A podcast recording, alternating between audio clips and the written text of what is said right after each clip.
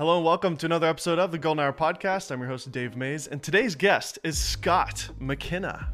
Thank you, Hey, Scott, hey. for coming on the show. Hey, thanks for having me. Dude, this is awesome. I've heard about you. I've seen your stuff for years, and I've kind of been following you online, on Twitter. Um, but this is the first time we've actually met. I I know. believe no, it's good to finally meet with you. It's uh, we. It's weird how you have like internet friends and people that you kind of just chat with, but half the time you never ever even meet them or even see their face. so it's, it's cool to do. yeah, this. exactly.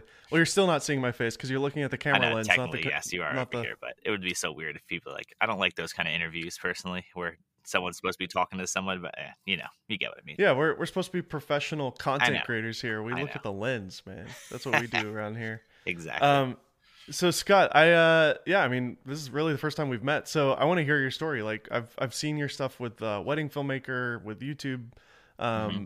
you know, bouncing around with different cameras. I really was following your Panasonic GH5 uh, Ah, uh, drama. yeah, the good old days of all that. Um, that's kind of when I got started on YouTube, and Mhm. you were doing a lot of content on the GH5. Um, but yeah, I mean, just tell me who you are, where you're from, what you do, how you started. Let's just let's just get started there. I was a full time musician from 2002 until 2013. And during that time, I used to travel quite a bit all over the country. And I naturally, music was my thing, but I always kind of had a camera with me or always was doing something that was just recording the stuff that we, you know, had. At the time, obviously, YouTube wasn't even in existence when we first started. So all that footage to this day, I don't even know where it is, but I had like the little flip Mino cameras and I'd always be carrying around something with me so I could just kind of document life because I just thought it was fun but I didn't really have many places to share it at that time. And then by the time YouTube came, I really still wasn't into YouTube or knew what that was. So I really just don't have any of the footage. But over the course of doing music and doing video and all that, I kind of started getting a little bit more into video, started to get a little bit less into music, just kind of the everyday just grind of of doing colleges and festivals and bars and I just kind of got tired of it. So I moved out to Arizona in 2010 and we were going we were attending actually a church at that time and they had this little like film crew that came in like it was a i called it a film crew but it was like just basically what i would do these days just kind of a small little crew of two people that were making some sort of little thing about the church or whatever and i was kind of just intrigued watching them because i knew some video stuff but didn't know a lot. Watched them do this thing and i was like i feel like i feel like i could i could do that like that that looks fun like i feel like i could do that as a career then I looked on their website and they were making wedding films, and I was like, well, that would be cool because I could do that on the weekends. I don't have to really worry about you know my day job, even though my day job was just music. So really, I wasn't making any money at all. But I kind of just watched them. I learned a little bit about it. Just figured, hey, I think I can do that because I understood video, I understood editing. I kind of had done some of it obviously over the last bunch of years.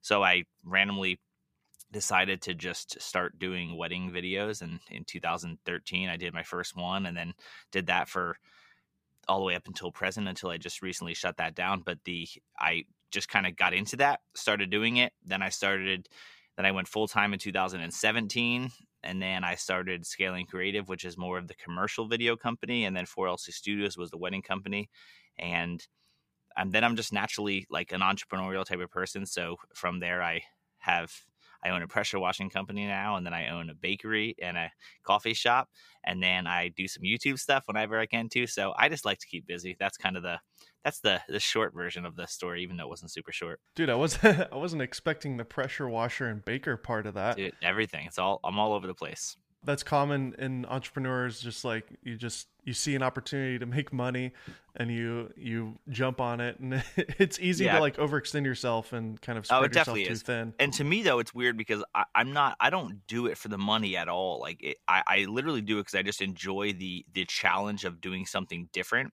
And for me, more than anything, it's just the the boredom side of things. Honestly, I get really bored with things fast, and I feel like a lot of entrepreneurs tend to get that way. Or just may, maybe it's just me, but I just naturally start something new because I just kind of I know that eventually I'm going to get tired of something and I don't want to get to the point where when I'm tired of what makes me money, then what?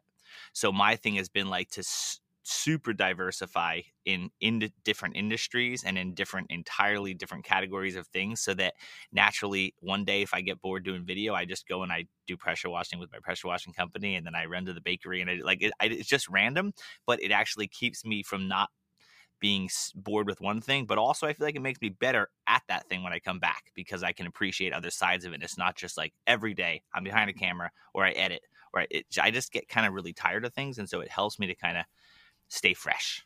That's interesting. Yeah, I mean, what what are some tips that you think uh, a lot of video and photography based creators who listen to the show can learn from that? Having kind of the non creative work yeah as a is is there anything that you have talked to people about like finding little jobs or or hobbies that aren't even related to a creative yeah i mean for me i mean obviously one one side of things that i like about obviously doing other things is diversifying incomes i mean i feel like covid was obviously a big part a, a big kind of uh lightning or, or a light bulb moment for people to realize that you can obviously randomly lose incomes really quickly depending on the industries you're in. So for me, that was part of it of like I wanted to obviously diversify income so it wasn't just, you know, entirely on one company.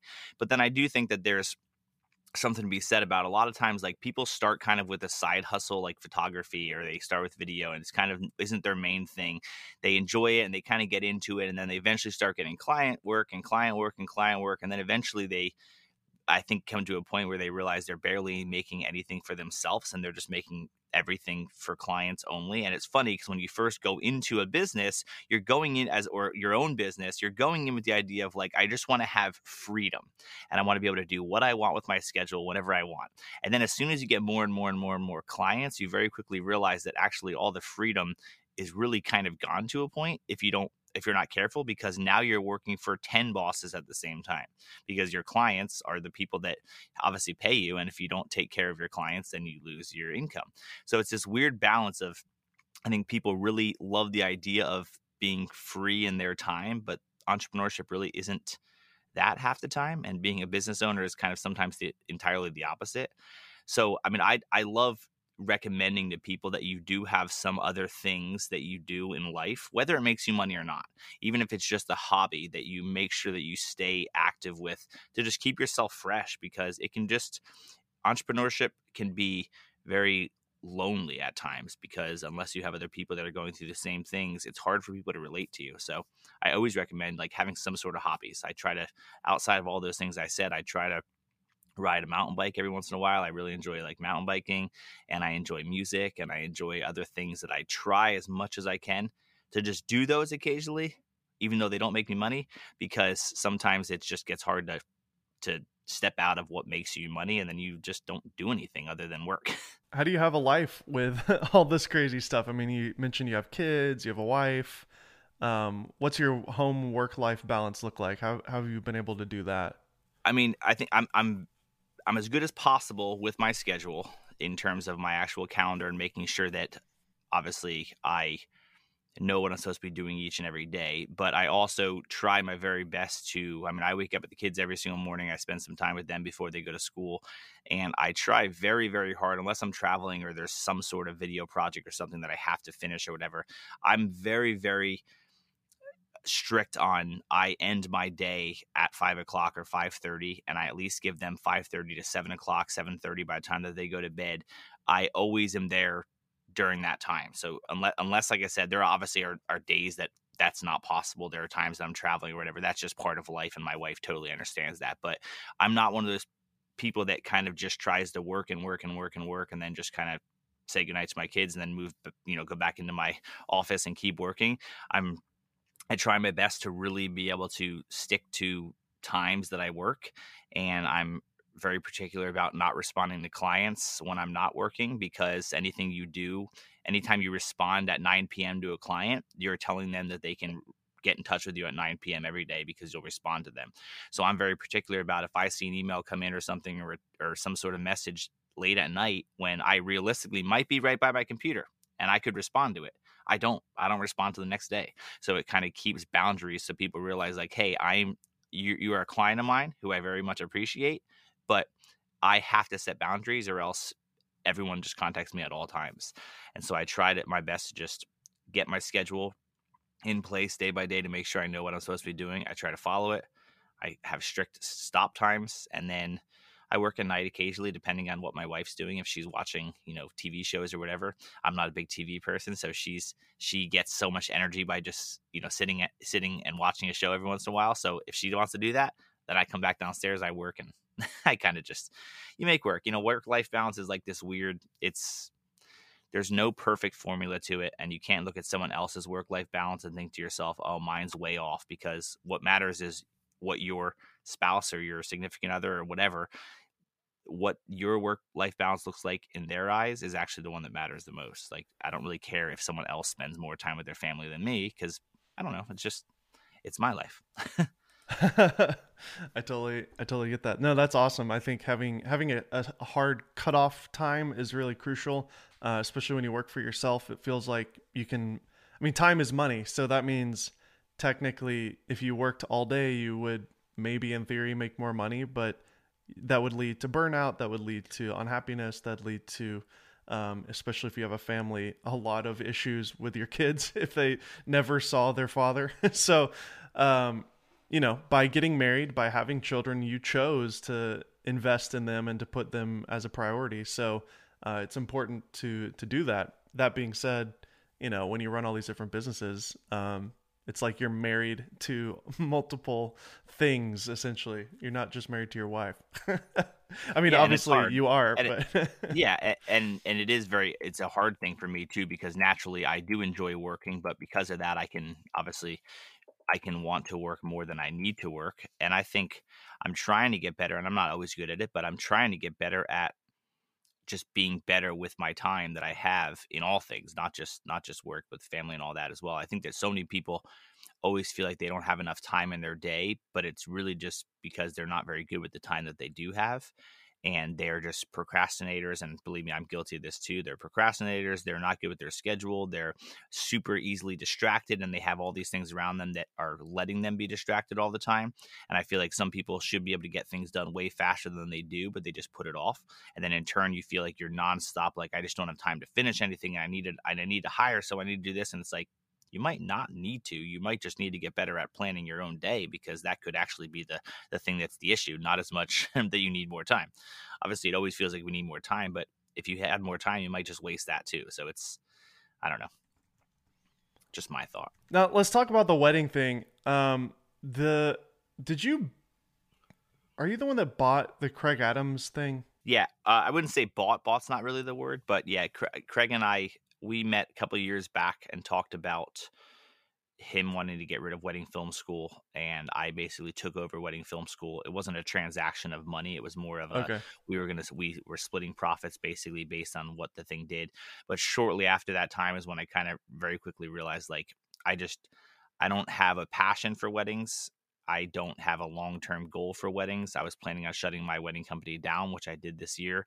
So I just kind of was over weddings. And so I realized there was no way that I was going to be able to sustain the channel because how am I going to put content out of something that I just don't really care about much? So yeah. I basically was like, hey, you know, I just, this is not something I want to do right now. And then since then, he has now, I think, I believe he did have a transaction and actually sold it to other people who are now running it. Okay, cool. Yeah, um, I've interviewed him for the this show as well, um, and I've met him a couple times. Um, actually, no, I only met him one time at the Sony event, like a A6400 event, I think. Uh, it was right before he went to Guam or something. I don't remember, but yeah, it was during traveling his, all over the place. yeah, it was during his transition from uh, being kind of the camera gear review, wedding filmmaker, minimalist guy, to then doing the travel film stuff and it's been it's been cool to see his journey on YouTube. Now he's just crushing it with these long form uh, very simple, beautiful cinematic, you know, hikes and excursions and things. It's really cool.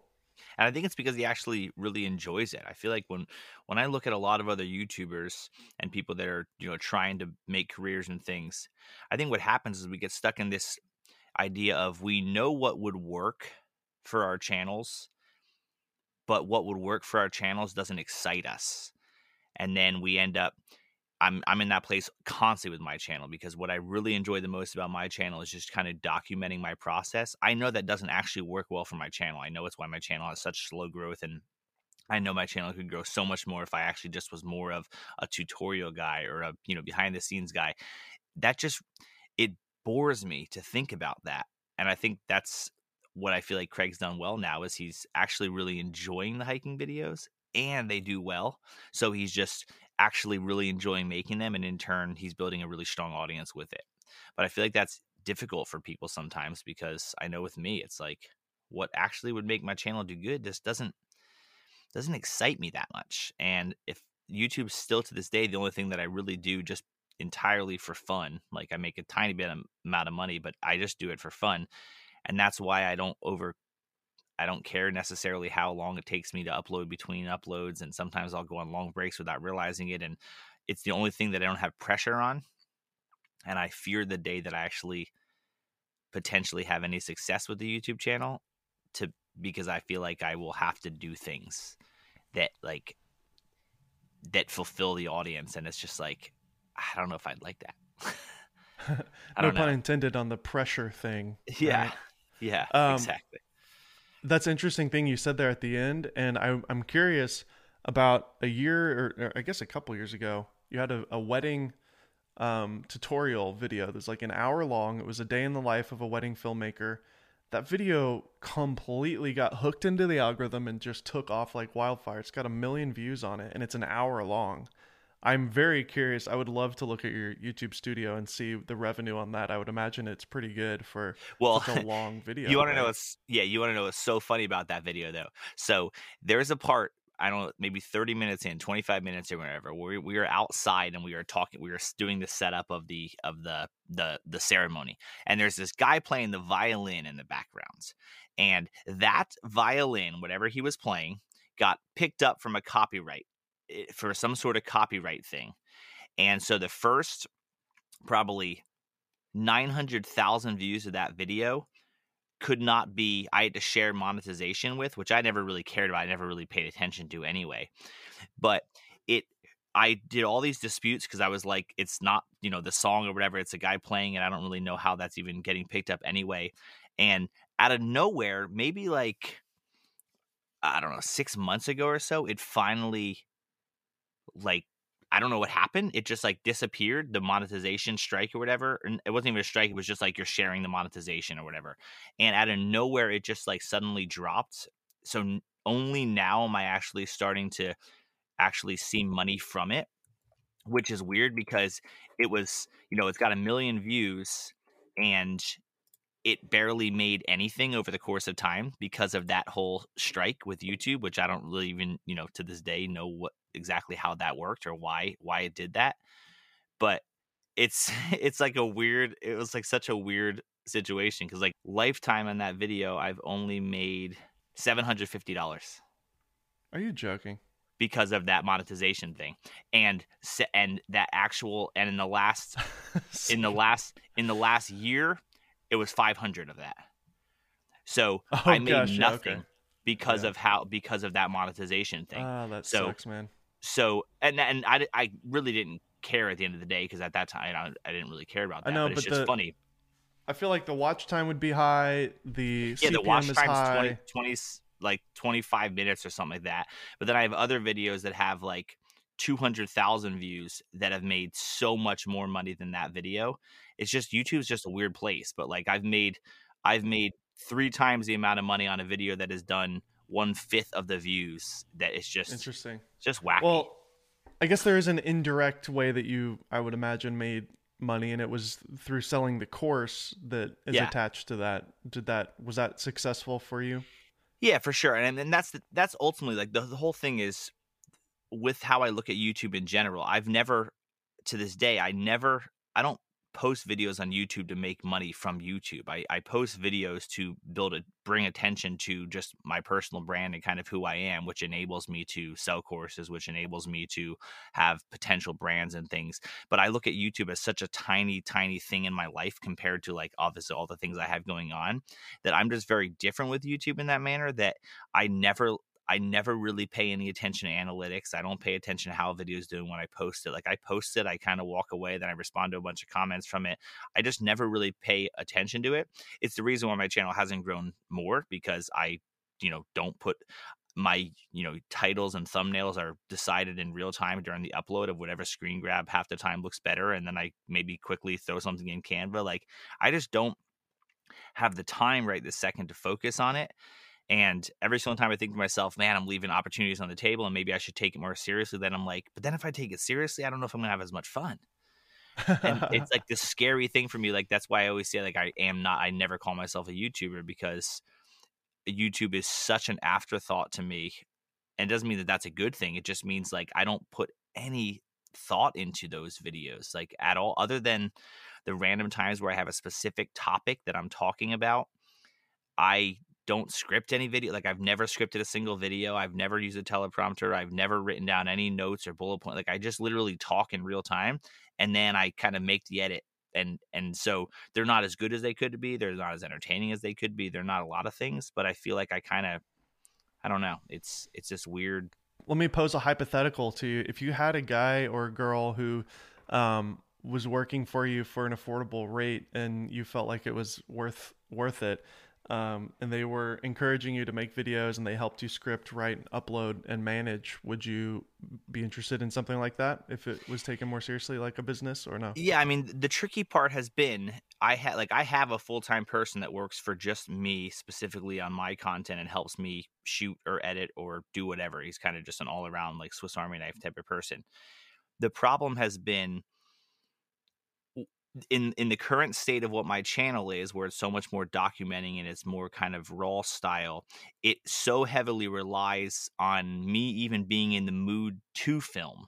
And one of the unique things about me is when when like i sometimes am super like extroverted and i want to hang out and i want to make videos and i'm having a lot of fun. There are other times that i just want nothing to do with people and it's and it's this weird balance of if if I was doing nothing but just straight up tutorials, right, where somebody would sh- script the thing and I'm going to review a phone or mm-hmm. something or whatever, I could probably make something like that work because I could kind of just sit behind the camera and do it.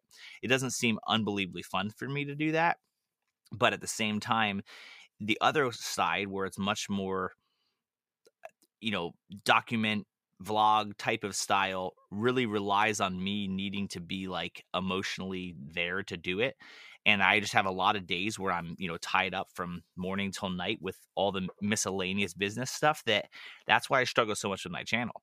So it's like I would love I would the the idea of having someone that really would be able to come up with ideas, create thumbnails, create all that sounds amazing. The problem is I just don't necessarily even know what my channel yet would be if I actually took it serious.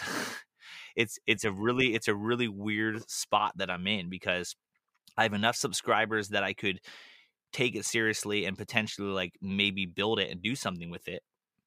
But simultaneously, all those subscribers have come from me not really necessarily putting a lot of effort into it. So it's almost like there's this scared side of like, I don't I don't want to be forced to care so much, but I do want to care. Right, like yeah. I don't it's just it's tricky. Nobody's nobody's pulling your leg over here. I think we no, just I know, but, but, but I always look we, at it like, man, I I you know, I haven't uploaded a video in a couple, you know, two and a half weeks because I've been working like crazy trying to do this thing with this new business. And that's also super frustrating to me because it's like, man, there's so many opportunities for more videos and I feel like I'm missing out on opportunities. And it's just, but I don't know. I think, it's, it's, yeah, entrepreneurship, business, it doesn't have to be just filmmaking. Maybe that's what you got stuck in your head about is like because you built a large following on filmmaking, editing, and stuff like that. But you're such a round, uh, oh, you based on our conversation already, it seems like you have so many different things going on. You're really an entrepreneur who happens to do creative work that is part of your business. But then you've got these other things that aren't even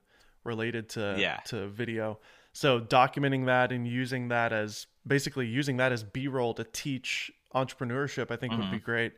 Tying that and that's into kind courses of what it's and gone into, yeah. Like that's that's kind of more what it is. Is entrepreneurship is really the heart of my channel these days. The prop, it's just there's a lot of people that came across my channel not from that. That that's what also is tricky. You know, there's probably fifteen thousand subscribers that came from the wedding video, which is like I've removed every other wedding video that's actually on my channel just for that reason because I know that the wedding filmmaker is not going to love my channel for the most part. so it doesn't. It really doesn't matter. It's it's not enough subscribers for that to matter. If you had a million yeah. subs, it'd be a different story. So yeah, I, yeah. I think I think you could really just at this point you could do a shift and and make it happen.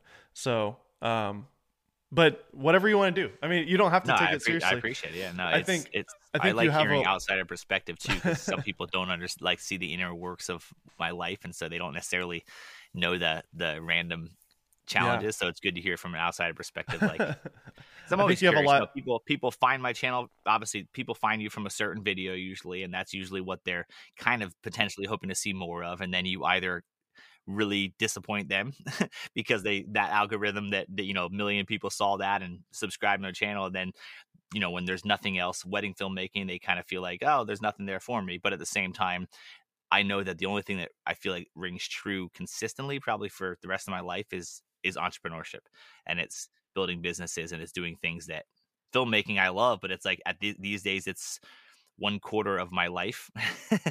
So it's like entrepreneurship is the only thing that i feel like actually encapsulates everything that i do and that's so that's what i've been trying to pivot toward Yeah, I mean, it would take like some sort of uh, rebranding almost. Like I could almost see a YouTube trailer on your channel that's like, I'm Scott McKenna. I started a wedding film business and had success with that, but I've also done blah, blah, blah, blah, blah.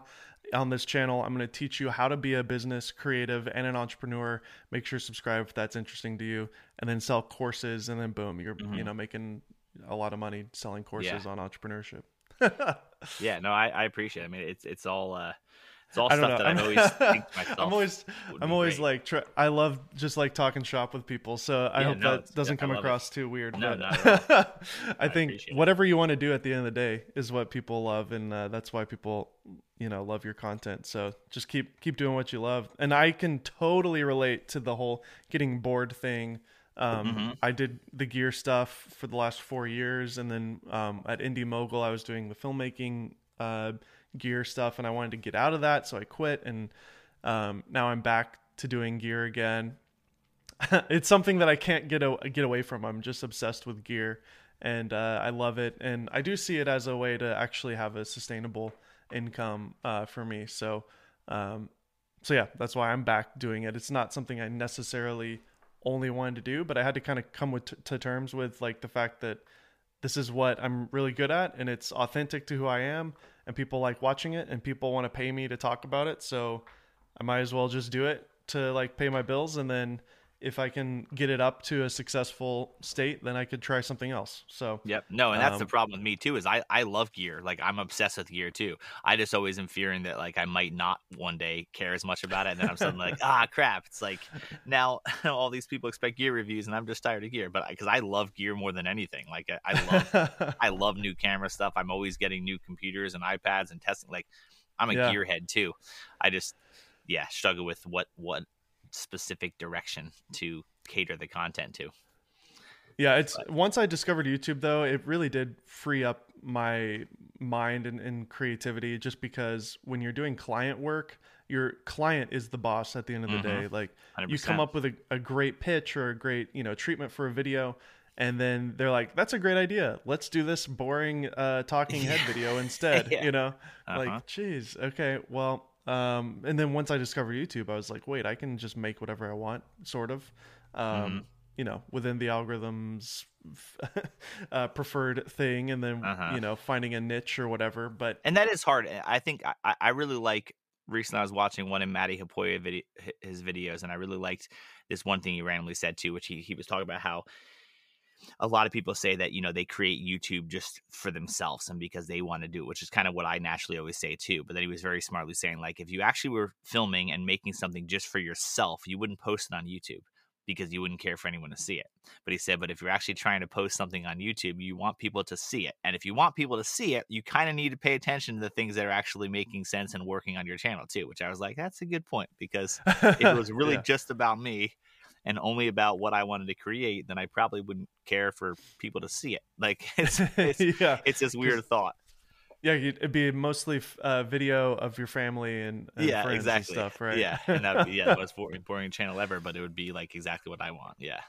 and even Ca- like the the of course the old Casey Neistat um, kind of era when he was vlogging every day. Um, yes, he was vlogging his day, but it was very uh, strategized, and, and Mhm. the story structure was very thought out. So hmm um, he was making short films every day. He wasn't necessarily just vlogging whatever, you know. Yeah, he did it better than anyone. I mean, the the way that he was able to tell stories creatively that were uh, essentially a boring thought or story, and somehow making that into a vlog was was, and then doing it every day was just beyond impressive. Like, I think he changed. He changed every. I don't think anyone will ever be like he is again from that. Like, there's a lot of people that have you know been able to stay consistent with daily vlogging and all that, but not to the level of what he was able to do every single day was just it's just ridiculous.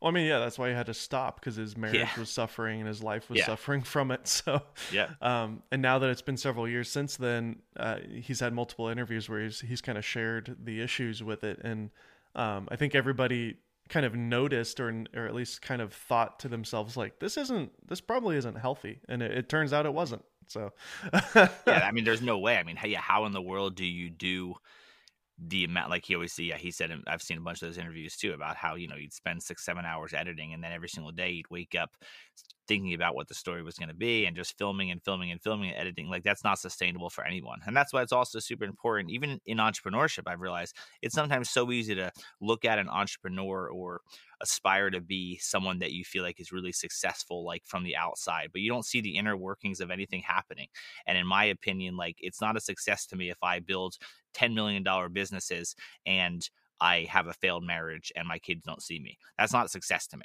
So I'm kind of I, I just try as much as I can. And honestly, what I try to portray in my channel is that like the reason I try to pull more of other stuff in and my family and different things is to try to show people that like you can have successful business and have a very enjoyable life and still pay attention to those things because it's really easy to just see the person that's just looks like they are just crushing it but not realizing that their family hates them and they never see them and they're dying on the inside and you see all these you know suicides and all these different things from people with mental health and all that it's like people don't see the inside of uh, the inside of people and like it's not it's not success to me at all if you were to say 10 years from now for me to have 20 million dollars in businesses and a and no family around like that's that's not at all what i'm trying to do but you have to be careful as someone who really enjoys your work because naturally you don't look at it like this might this might be a bad decision down the road. You look at it like I'm just enjoying it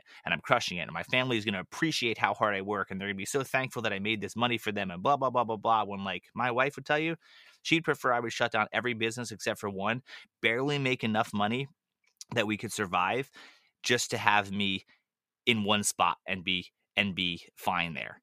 I don't I can't thrive that way. Like it's just impossible like the way my brain works, but like it's not that's not important to her. None of that stuff's important. She's mm-hmm. unbelievably supportive, but she would not care at all if the businesses didn't succeed, if we still were able to just pay our bills and just live a, you know, a very yeah. very minimal life. Did she come from money? Did her dad work a lot? Yeah, she came from a family where her dad worked all his, her dad worked all the time and played golf all the time. and was basically Mhm. never home. And yeah. so, she and then she fears and- that you would become that. yeah, and then Right. worst case, and then you know the worst thing that happened is that three years ago she lost her mom to breast cancer. So she Mm. lost the only person that was actually there all the time, and it went to you know her dad kind of taking over that and didn't fill the role at all, and is basically barely existing in in the family in life. So like I think she yeah sees it from an even different perspective now of like that's you know this success. Now granted, she's the most supportive person ever. Like we have a great relationship. She everything I do, every business I've purchased or started, we have good conversations on. Like I don't I don't just be like, guess what I did today? I bought a bakery. like we have conversations about this of what it looks like and why it makes sense and what the long term plan was. I really try to write out like what my sustainability all I try to do in all my business is is is build teams and build sustainability that I'm never having to be the one that's relying on in the first place. That's how I operate everything. I don't operate I don't there's a reason that not a single business I own has my name in it whatsoever. Not they all have their own names, they all have unique they have staff, they have different people because I don't ever want something to fully rely on me because I do like to be able to play golf and hang out with my family and go on little vacations and I don't have the the ego that needs it to be you know the Scott McKenna company or whatever. I just I want it to actually be able to operate fully without me because that gives me long term sustainability so that even if I don't care to do video anymore or I don't feel like baking because I don't like baking, the companies can operate without me and I can just use my scaling creative brain. I look at it like my scaling creative video production company five years from now, I think will be nothing but a video production and marketing company for my businesses only. So you won't even be able to hire a scaling creative to do video work for you. I'll just use what I know and what my staff can do to build the content for my businesses to thrive and not have the client. So I'm the only client scaling creative works for and I we just make video for all my stuff. That's kind of my long-term plan. Yeah, I mean the only business with your name on it is the YouTube channel, but that's not a mm-hmm. business mm-hmm. according to you. Mm-hmm. So exactly. Yeah. Um, and it's it's hard to scale that. Yeah, I mean like mm-hmm. um, if your name is the the brand, how do you? I mean, I used to work for Dave Ramsey. Do you know who he is? Yep. Mm-hmm. Um, he has had a, a really hard time finding his replacement. He was trying to. Jon Acuff was supposed to be the Dave Ramsey uh, replacement mm-hmm. long term, and then he I don't know why you would hire a guy who wrote a book called Quitter, but um, after like two years he quit or whatever. And um, no, and and it makes it tricky. I mean, you look at a lot of those type of personalities. You know, the Howard Sterns of the world and the people that like you can't put someone else in his seat and be like, "Welcome to the Howard Stern show with this host." You're like, "Well, that's not the Howard Stern show. This is like it's just a name." So I've always looked at it from the very beginning to build a company. It can be entirely just a one man operation, but just having a brand name behind it rather than like your personal name allows you to pivot because for scaling creative with all my video production stuff now it's very clear from day one when I meet with a client and when they hire us that don't expect me to be filming or editing all your stuff. It doesn't mean that I won't be. It doesn't mean that I, you know, might not I might be there most of the time. I might not be there at all. But you have to you're hiring me to trust that you believe that I can train people and put people in place to create what you're hiring us to create and it's not about me. And then I just use my personal brand to build those companies from the beginning, but I don't necessarily make it so that it's obviously relying on me. And I like it way better because I'm able to, when I go away for a weekend or a week or I'm gone or whatever, it's not, okay, I contact all my clients and tell them we're not going to be able to do work for them this week because I'm traveling. It's like, no, it's still going to be operating just the way it always was because I probably wasn't doing the editing anyway. I mean, I only do probably 5% of the editing that comes from scaling creative as a company. I, I barely, barely touch the editing and I love it because I don't love editing. It's just it's not my favorite thing. I like meeting with clients, pitching things to clients, getting excited about ideas, making things happen and then that's and then kind of being like, cool, my team will take it from here and then we'll talk next month again and I'll give you some more ideas and we'll keep like I like the ideas.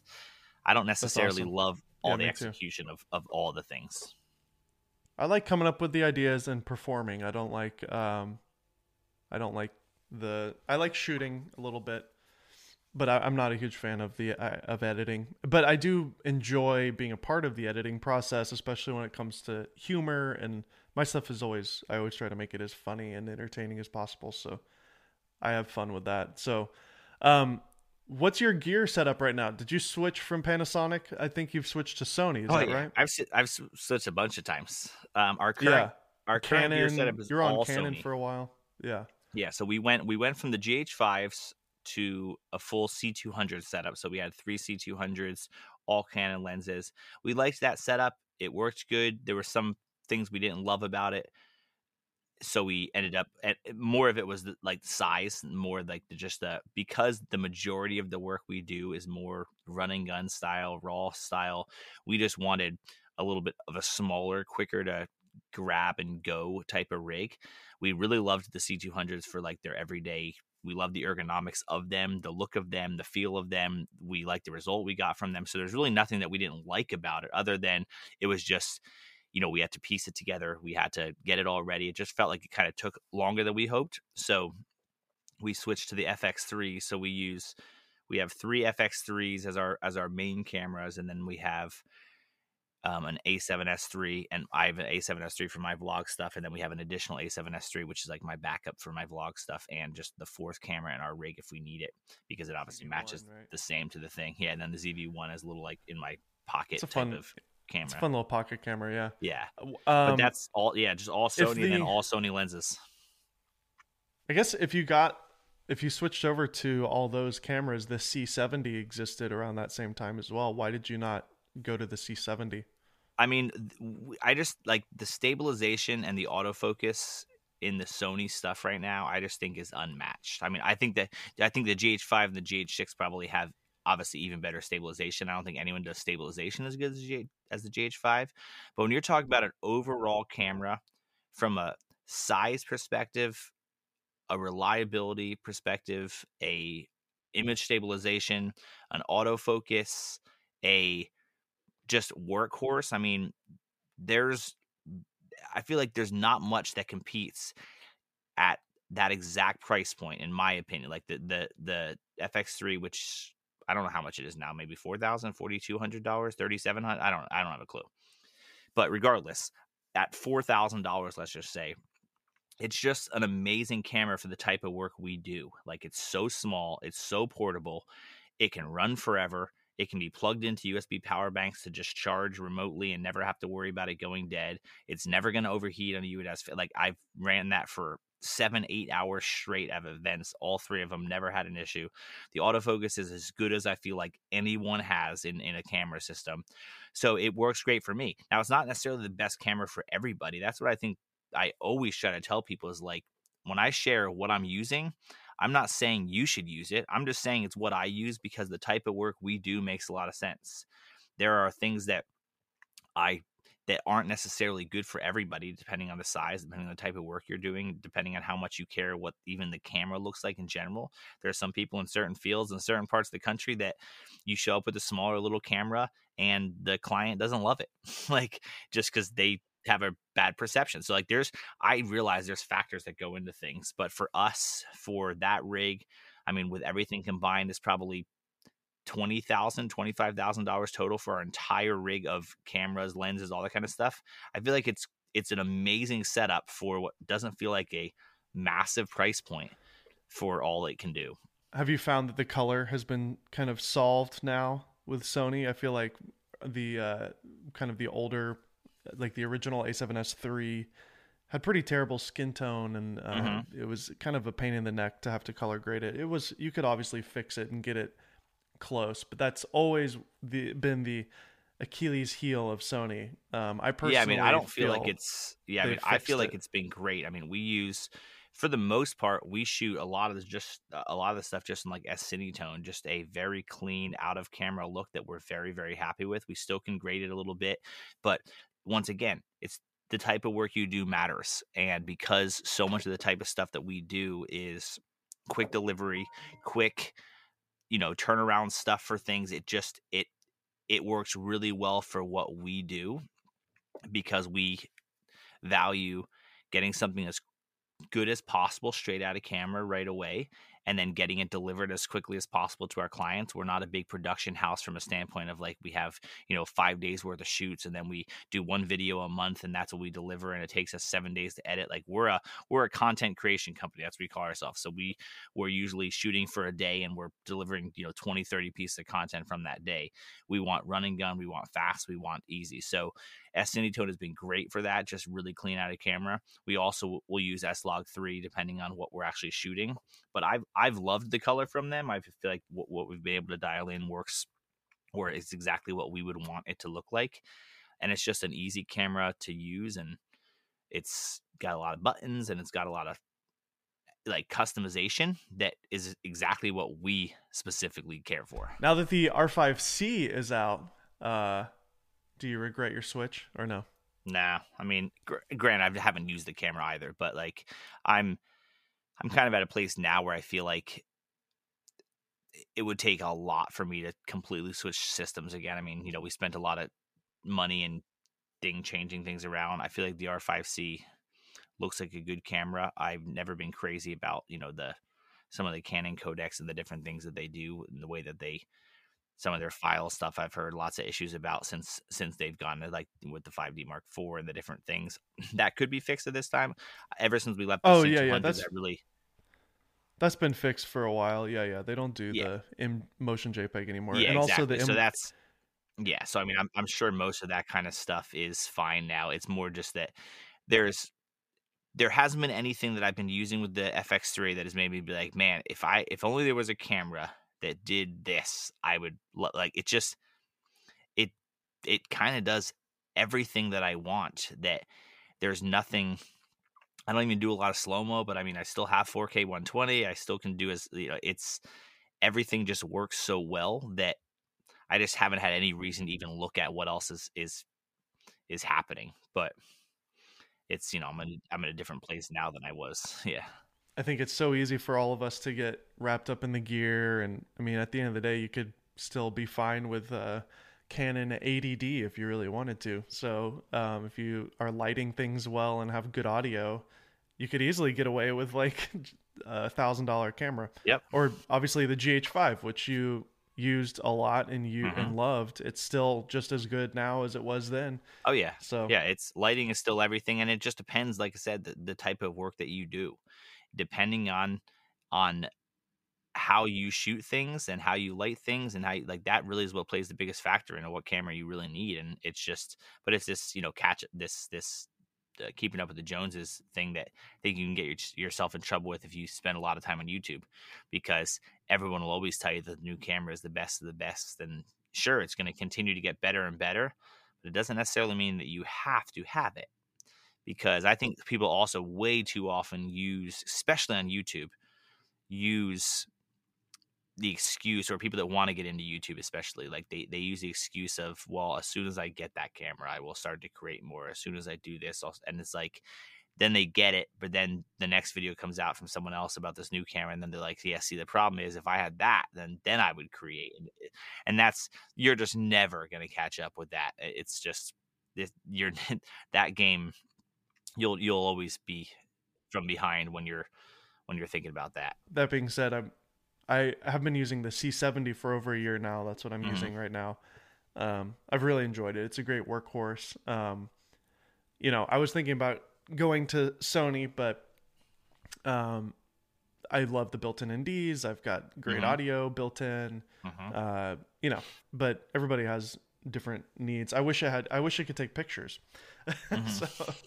so, um, there's no but, perfect camera. No perfect camera at all. It's all about yeah, that's that's that's the thing is you could you could take every single camera and I could tell you certain things that I'm not a big fan of and including the ones I have. So it's like there's there's always you're always going to sacrifice something for something else and it's just a matter of what is what is okay me not having even though it'd be nice to have versus what do I have to have. That it's that's what it comes down to. Computers, you have switched over to the M1 Max uh, and Apple Silicon. Um, how has that transition been for you? And what software do you primarily edit with?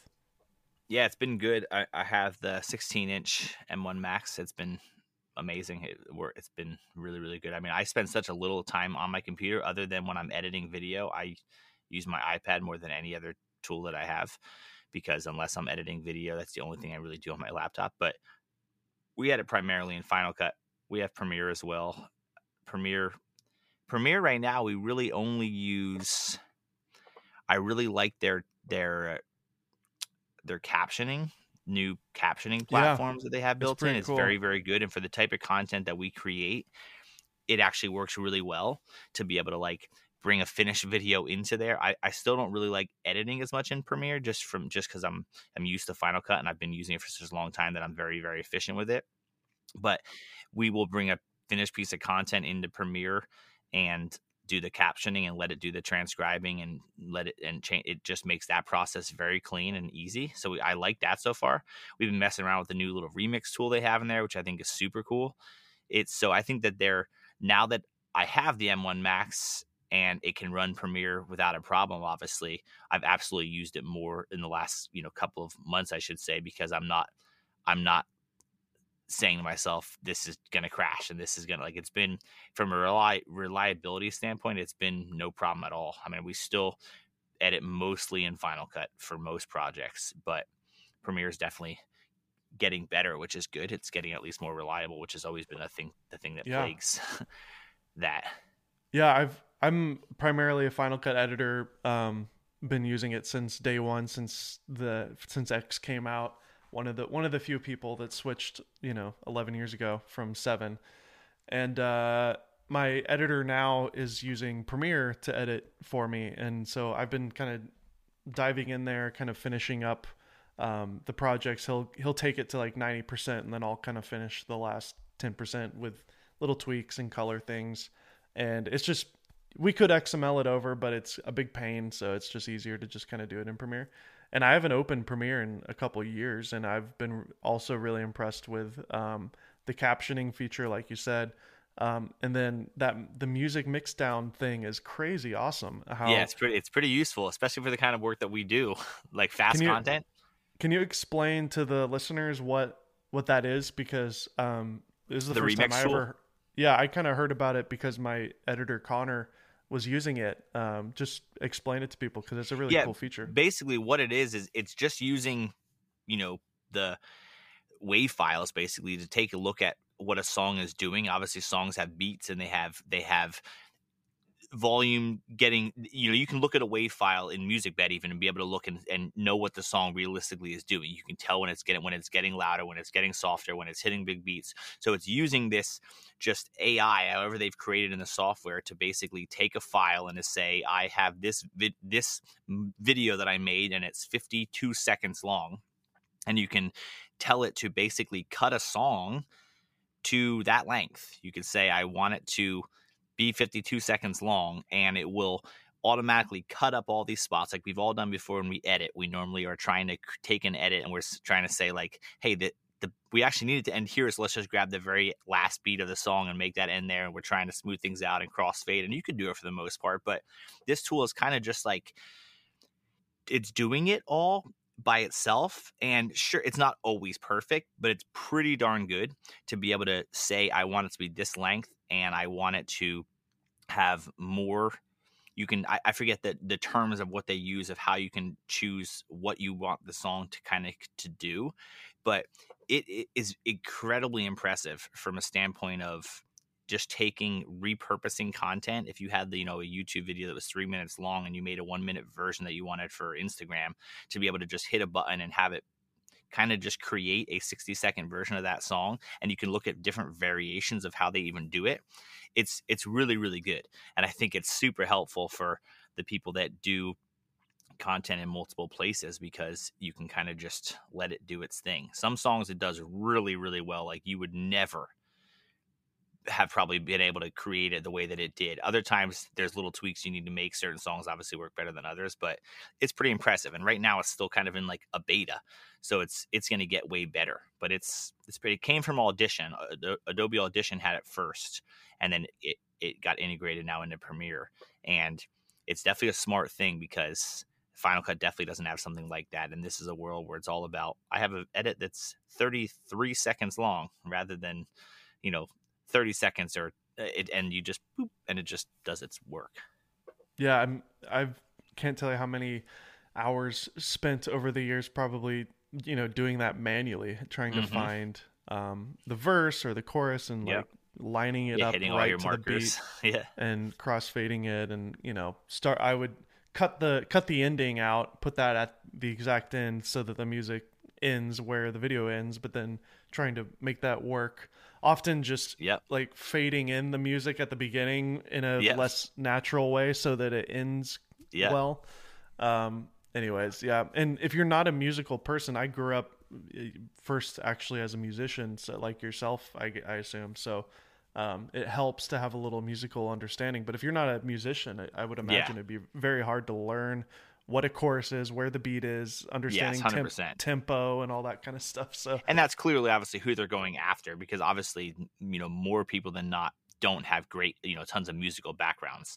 So, like, yeah, someone who's into music, it's easy for us to create those kind of things and make up our own music for things. We've done that all the time. But like, if we can get a tool that even makes it quicker, though, that does kind of what used to take us, you know, a lot of cutting and pasting and moving things around, I'm all for it if it can sound natural. And I think it definitely is helpful for the people that don't obviously have a background in that because that's it's it's what comes so naturally to me as a musician when I watch certain people edit and mm-hmm. try to make those transitions. You're like, oh, okay, I guess it's it probably is a little trickier if you don't really understand what the music's doing and what chord they're actually hitting and being able to transition that makes is is very very good. So, if somebody's starting out right now in video production specifically, what are some things that you would you would say to them in terms of how to get started, looking for clients, uh, building your portfolio? Should they get into YouTube even if they don't want to be a YouTuber? Um, I'm just curious to hear your thoughts based on your experience with all this. Mm-hmm. I mean, I would say two things. The first thing I would say is you should spend as much time understanding how social media platforms and all those things work as much time as you do actually making videos for people in general. I think that the way that we are moving in a world of attention and getting clients to have success with videos and all that, in my opinion, it's becoming less and less important to be able to produce a good looking and good sounding video, it's more important to understand how to actually get them to have success with the video. And I think that if you were amazing at getting at understanding how social media worked, you could start a video production company and dominate tomorrow by simply teaching people how to shoot on their phones or to use your phone yourself as your as your main camera more than you could more than it would make sense for you to have a red tomorrow and try to start a video production company with no experience because I don't care what you shoot it on if you don't get the client to have success with the video that you do you will you will lose ultimately because at the end of the day these videos that are going viral on all these platforms and that are getting brands a ton of attention most of them are not high quality videos. They are videos that were shot on a phone that did what needed to be done to get attention with the algorithms and it's just I think people overvalue needing to have a certain camera at a certain quality and they forget that you still need to make sure you understand where they should put this and how to build a strategy for someone. So I would say that yeah, sure, you get get good cameras and get anything you can afford or whatever and start to, you know, try to make things look as good and sound as good as possible. But depending on the type of work you're going into, I really just don't think that that's the future. I mean, I think the future is these devices that we have carry around in our hand are getting so incredible in video and at the end of the day, they can do the same job that a good camera does if you actually have strategy behind it. So I would say just really understand and learn social media and learn marketing because I really feel like that's what separates my company or other companies from other ones is that you're not hiring us necessarily just to produce a good looking or sounding video. Sure, we can do that and we understand how to do things. Are we the best in the world? No but I feel like we understand where they should put their videos to help them to get success behind it. And so, and then regarding the YouTube thing, I think I, I think everyone should start a YouTube channel, especially if you're doing video. It's a no brainer that you should have a YouTube channel for yourself or your company, but even more yourself because it, it goes with you anywhere you go.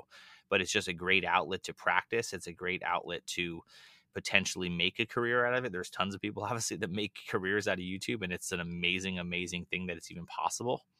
But you usually will get yourself in trouble if you go into YouTube tomorrow as a brand new channel looking to make money because it's obviously not that simple to just start tomorrow and make money on YouTube. You have to have strategy behind that too if you actually want to have a legit career with it. But yeah, I mean, I think everyone should do it because it's it's your portfolio. It's the best portfolio you can have, and you, and it's in front of trillions of people like every, every every year. Like it's just unbelievable the amount of hours that people are watching that you can you no longer have any sort of uh, thing that gets between you and the audience. If you make something good, it can do unbelievable and change. You know, one video can change your career on YouTube. It's crazy. Yeah, you got you got a little taste of it with that that one video, right? I mean, yeah, it's pretty cool. Yeah. What um one cautionary tale that you could leave with our listeners too? Anything any big mistake that you made in your career or if it's a, a series of mistakes or something that you're currently even still struggling with and working on. Uh, just any anything that you can share that would be helpful to somebody based on your experience as an entrepreneur. I think uh, we I mean we kind of touched on it earlier, but it's simply the idea that you have to be careful that you don't overwork and that you don't aspire to be someone who you don't really know what their life is actually like. There are so many people that want to be YouTubers because they see a YouTuber doing these crazy cool videos and all they think to themselves is like, man, that would be the life. Look at all they they get to just travel and they get to do all this kind. Of, you don't see the behind the scenes of what goes into it or the work involved. You also look at all these entrepreneurs who have failed marriages and have terrible depression and all that. You have to be careful and you have to stay in your own lane and decide to you what is actual success to you. There's so many people that if you said to them, if you could make a hundred thousand dollars, would you be content and would you relax and be able to just work less and they and most people would be like absolutely that's all i want i want to have my freedom and i want to do that. Then you make a hundred thousand dollars and you have your own business and then you're like ooh it would kind of be nice to make even more and it would kind of be nice to make even more and look what i can do with this money and this money. Then eventually you're making a great salary but you're having to work your tail off just to maintain that salary because you now are living a life that needs that salary and that's where you get yourself in trouble. And then you get in this never ending race of trying to chase after the next big opportunity the next big thing the the bigger income the bigger opportunity. And then ultimately you're like remember i got into this because i actually just wanted to have some freedom and now i lost every bit of it because i have so many things going on. Like i face that on a daily basis just challenging myself with that. And all i would tell people is to just really try to set a goal of what you want your life to look like, your ideal week, your ideal year, and then start going after that thing and be okay when you get there. Just don't chase the next thing. It is extremely hard to do, but it is natural. When you have success in something, you naturally look at it like, if I could make that work, imagine what I could do next and next and next. And it gets tiring it gets really tiring chasing after it and and I think people would sometimes be a lot happier if they made a smaller salary and they just could clock in and out of a job at 9 to 5 and be super content having all their weekends than the opposite. But people think that it's just this unbelievable joyride of like man it'd be great to be my own boss. It's not always that great. I totally agree. I, this last year I worked for my cousins. They have a wedding film business. Amy and Jordan Demos. Have you ever heard of them by the way no, I don't think so. Okay, they're photographers, so um, but they've they've made a very successful business selling courses in that in that space. Um, and they hired me, and that's how I got out of LA. I, we were, I was living in LA mm. doing the Indy Mogul thing, and then we moved to Nashville. Now we live in Nashville, Tennessee. Um, Best city in America. you think so? You like yep, Nashville? I love, I love, Nashville. Actually, I like Frank. I think Franklin is my favorite city in America. Actually, sure, but, yeah. But Nashville, Franklin I would, and... I would, I'd live there in a heartbeat if I if I had any family like near it because they would just. I'm from here. It'd be a pointless yeah. move, but I love that is my favorite place in the country. That's amazing. Anytime you're here, well, let's get some hot Dude, chicken absolutely. and hang out. Yeah. Um, lots of great music. Obviously, being mm-hmm. a musician, I'm sure, is one of the reasons why you love it here. But yeah, mm-hmm. Franklin mm-hmm. has gotten so ridiculous. Um, in terms of the busyness and uh, it's getting very and overcrowded. and the cost, yeah, it's gone yeah. up to California levels, honestly. I know. And it's kind of like, why would I pay that to live here? Uh, it doesn't make any sense. Yeah, no. but um, anyways, it's just great to be back. And I think if you're an entrepreneur and if you're a freelance creator, which I think a lot of people who listen to this are, but there are people who have a nine to five who listen, who do a creative thing on the side. Um, it is hard to like mentally like the idea of going to a nine to five and being done is great, but I don't know if I'm wired to do that. uh, it seems that you're not either. Um, no, absolutely the, not. I'm not. But at the, at the say, at, but there are certain times that I think about that. I'm like, could you imagine how nice that would be? Like, could you imagine closing your laptop at 5 p.m. and being like, see you tomorrow? Like it's like I can't even fathom that. That's in, like, but I also know that if I did that two days later, I'd be like, this is the worst thing ever. like, so I know, yeah, exactly. I, I know that it's, just it's how it is. God, I think God makes people different for every reason. Like mm-hmm. entre- entrepreneurs need people who can do the nine to five to to make mm-hmm. sure that their businesses run successfully, yep. and yep. people people who are working in that environment are completely content and they don't want the stress of an entrepreneur. So it's one isn't when I was growing up because I grew up in a very suburban kind of standard country, you know, Mount Juliet, Tennessee. It was pretty country redneck area. Um, I was definitely an outlier in terms of being a creative entrepreneur type, and um, I just wanted. I just basically felt like I was better than everybody else. I'm like, you guys are idiots. Like this is why would you want to work at a bank? You know, like so. But then as I matured, I realized, wait, no, no, that was completely the wrong attitude. They are within all their rights to be that way, and they are completely content. And I'm jealous of that in a way.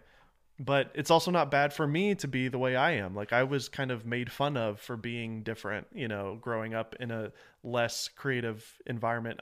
That being said, of course, Nashville is a very creative space, but where mm-hmm. I grew up, not so much. Um, so sometimes, it's, so interesting. No, it's. I literally saw someone the other day. It it was I'm uh, like someone that had like an iPhone six or something or seven or whatever, and I literally thought to myself like, I am so envious of the person that can not care at all about like the tech. Like literally, like I looked at him like and like the phone was cracked. Even my wife, like my my wife just got a new phone and hers was like it's been cracked on the back and on the front for like two years. It's been it like the battery life is terrible. She never complained about it. I'm like I literally am jealous of people of people that can like that just that that doesn't matter in their life at all. Like it's crazy to me. Like I'm just like, man, that would be so nice. Everything seems so shiny and new and exciting to me. Like I can't even imagine what it would be like just not caring. Like that would be so awesome. But it's just it's not in me and it never will be. I think our wives would get along because my wife is the same way. And it's funny. I don't know about you, but I even when we started dating, I noticed like she was using this really cruddy PC that was just awful. It didn't hold a charge. It was just like a two hundred dollar Walmart, you know, Yeah. PC.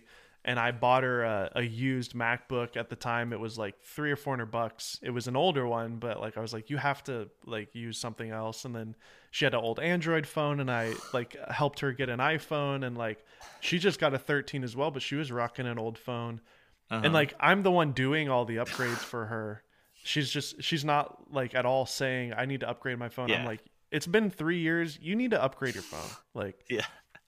and she's like It's- whatever i'm i'm i'm content i'm like Yep, i don't want you taking pictures of the kids on a three-year-old phone That's So- what that's exactly that was my justification too. Is I just said you take all the pictures of our kids and you need to have a newer camera and a newer phone. And she's like, I don't need it. I'm like, I know you don't, but the your photos need to be better. Like it's, you take them all. So that that was literally my justification. That's the only reason why she was okay with it, honestly, because she was she could care less about that. It's a little bit slower than my model. Like she, yeah but she does she does like the cameras being good. Like not that she cares Yeah. about them, but like she she definitely knows that they look better than the other cameras. that means that like if you if you wrap up like right now how the 13 is did she get a 13 yeah, she got it. yeah, Yeah. 13. My wife yeah, as well. 13 Pro. i think Actually, the no, image is 13. Yeah, I think yeah, th- they're the perfect candidate for Yeah. just a 13, right? yeah. Um, I think the image the image quality is great. The skin tones are great on the new 13s. Uh, I have a 12 Pro. I, I actually didn't feel the urge to upgrade from a 12 Pro to a 13 Pro this year. Um, but that being said, I've noticed the color science is a little better on the newer ones. Mhm. Um, but yeah, we need to have that same attitude in three years. It's like okay, we're we agree that the 13 is good enough. Like in three years, if they're still content, we don't need to force them to get the 15. but it's all about So- comparison. Yeah. When you when you see the 16 and you see how how good it has gotten because that's the hardest part about tech right now is it just it gets so good that what seemed so good 2 years ago now seems like a potato in comparison because of just how because of how good that that's the hardest part about tech. It's like the it's just the stuff has gotten so good that it's hard to sometimes be okay with it because you're like, man, but look how good that has gotten. there will be a point we're still not there yet i still really don't think we're there yet but there will be a point where the phones do start looking like real cameras i i understand like of course every new phone comes out people are like this camera versus the alexa and i'm i'm Yeah. guilty of that i did i did those Yeah. comparisons too and you can get it to look really good but at the end of the day it's still like all phones still look like a phone so Yeah, there's because Uh, yeah, the sensor the sensor size matters. Yeah, so I don't know if we're g- gonna get there anytime soon, but I think there could be some interesting computational photography stuff going on that could get us pretty dang close. Yep, Uh, we're no, we're already pretty close, but when that ha- when that time comes, then it, it'll be a worthy upgrade. So Yeah, we'll, we'll see. cool. Well, Scott McKenna, thank you so much for coming on the Golden Hour podcast. It was a pleasure meeting you and, and having this conversation. So thank yeah, you for your appreciate you having me.